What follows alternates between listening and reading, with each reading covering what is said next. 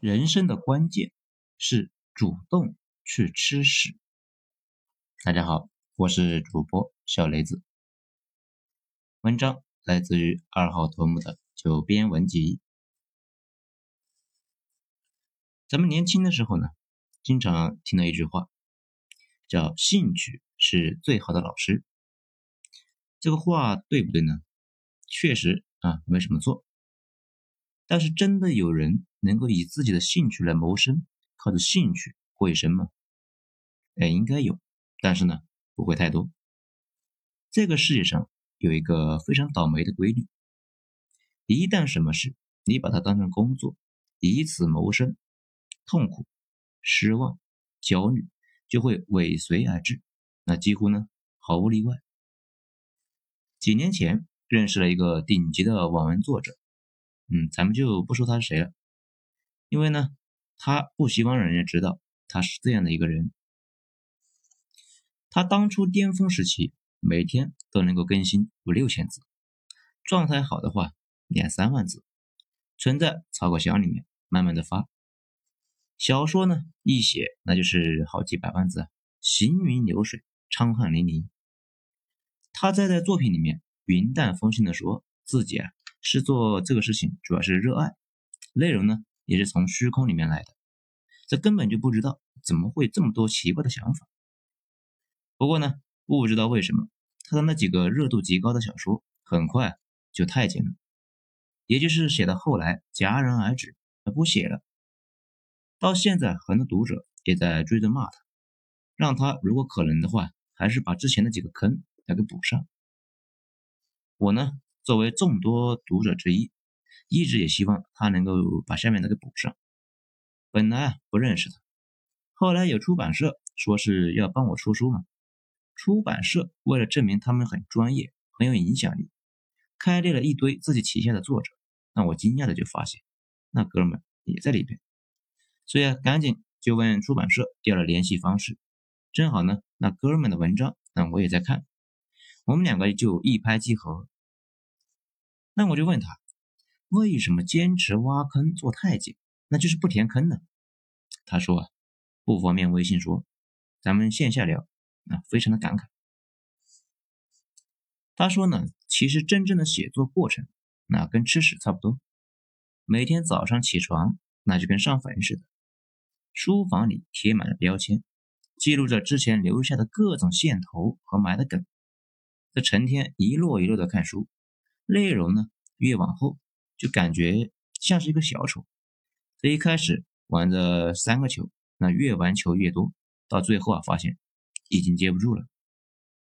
写完的那几本，到了后来呢，都是大面积的杀掉主角和人物来闭环各种线头，那才勉强的合上。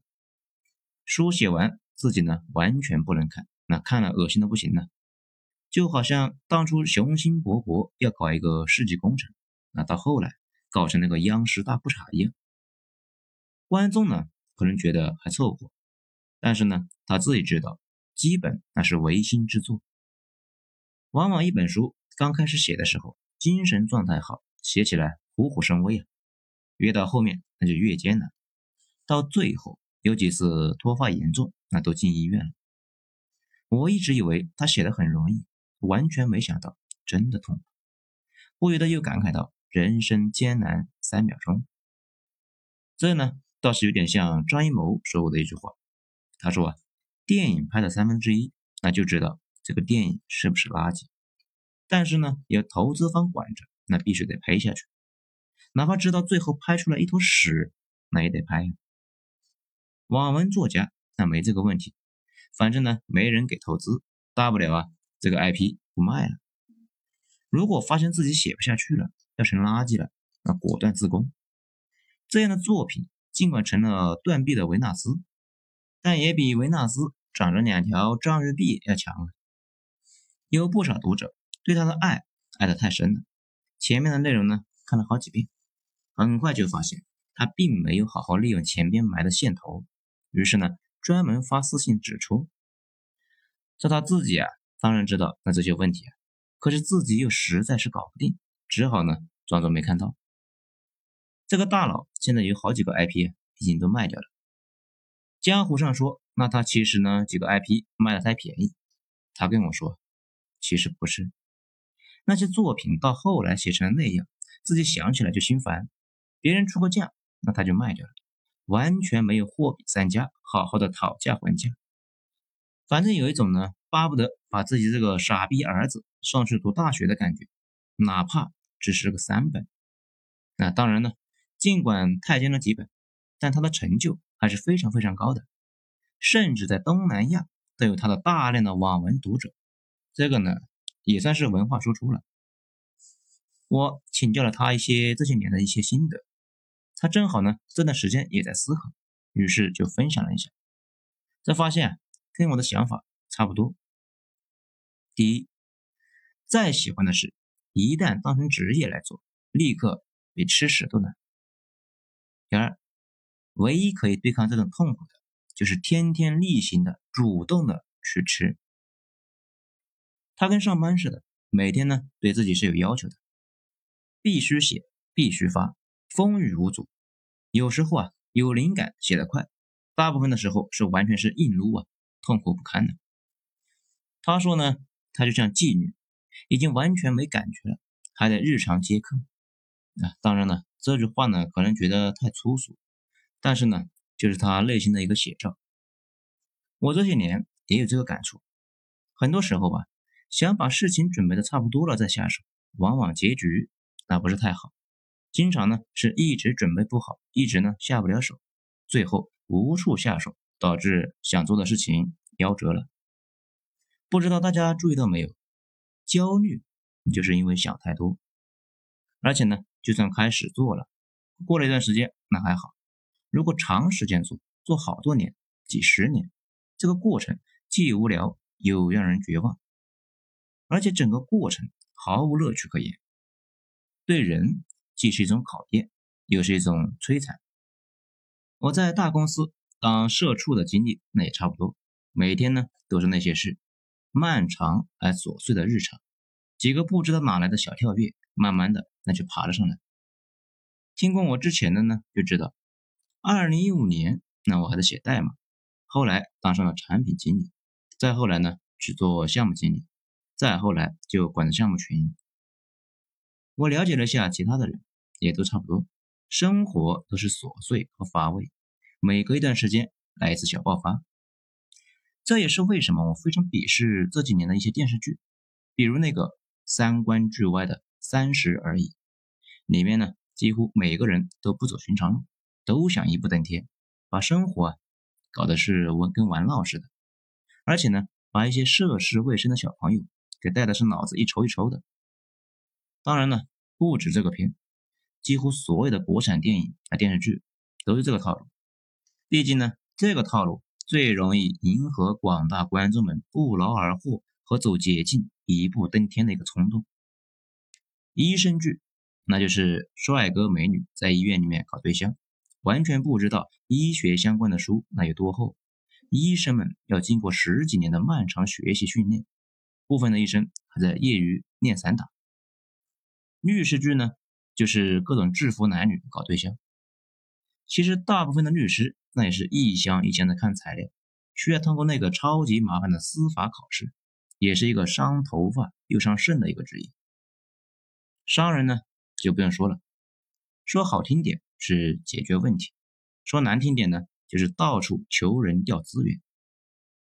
至于马龙们，想必那大家也都知道，从上大学那就开始掉头发，一直掉到被公司赶出来。小朋友们觉得马龙大部分的工作都在噼里啪啦的写代码，那其实不是，大部分的时候都在做文档、回邮件、看代码、debug。真写代码的没多少时间，一个项目周期里面，编码时长连四分之一都不到。很多技术骨干几年不写一行代码，那是正常的。这里呢，倒也不是鼓励大家去做奋斗逼，而是想说一件事情：世界的真相是枯燥和乏味，甚至呢，大家一看那种哈哈直笑的那种脱口秀节目，背后也是跟码农差不多的熬夜改稿。这一遍又一遍的反复演练，对于那些大家听了哈哈直乐的段子，他们自己是笑不出来的。我还知道几个做这一行的啊，后来抑郁了，被迫改行了。年初的时候，嗯，跟几个小伙伴聊了一下，了解了一下段子手背后的段子手，是这么说的：你们看到的很多节目里边的嘉宾呢，妙语连篇，不断的能把你逗乐。其实啊，那类的节目并不是现场发挥的。一个跟我关系还不错的粉丝，他呢就是做这个行业的。他们平时一堆人聚在那里编段子，然后呢再跟嘉宾一起讨论哪些合适。啊适合采用，台上呢讲几分钟，他们台下就得折腾一个礼拜。有时候啊，半夜起来想段子，就赶紧的记录下来。现场录制的时候，中间不断的停下来修改，一堆的摄像机拍好几个小时。这有时候时间太长，中间还就吃个午饭，或者呢，干脆下午那就没观众了，最后才剪成几十分钟。而且观众和嘉宾。那也不是对应的。那比如嘉宾要讲个段子，台下呀哄堂大笑，可能这次笑是一开始录好的，或者呢是补录的。那大概那就是这样。这玩意呢，就是工业化娱乐节目的流水线。年轻人呢一开始可能理解不了，等到过几年遭受了一个社会的毒打，才能够明白上面说的那些话。基本上童叟无欺。但愿呢，无事太晚。好，今天呢，咱们就讲到这里。分享经验，说的是分享，其实呢，也是一种总结。听完了之后，回顾之前发生的那些事，我自己呢，也不那么纠结了。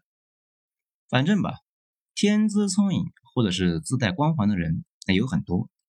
不过呢，大部分人跟普通人一样，苦逼的慢慢耗。好在知道的那些巨牛逼的人也一样艰辛，一样会没灵感，一样得慢慢熬，多少啊，能够让人觉得并不孤单。好了，今天就到这里，咱们下次精彩接着继续。我是主播小雷子，谢谢大家的收听。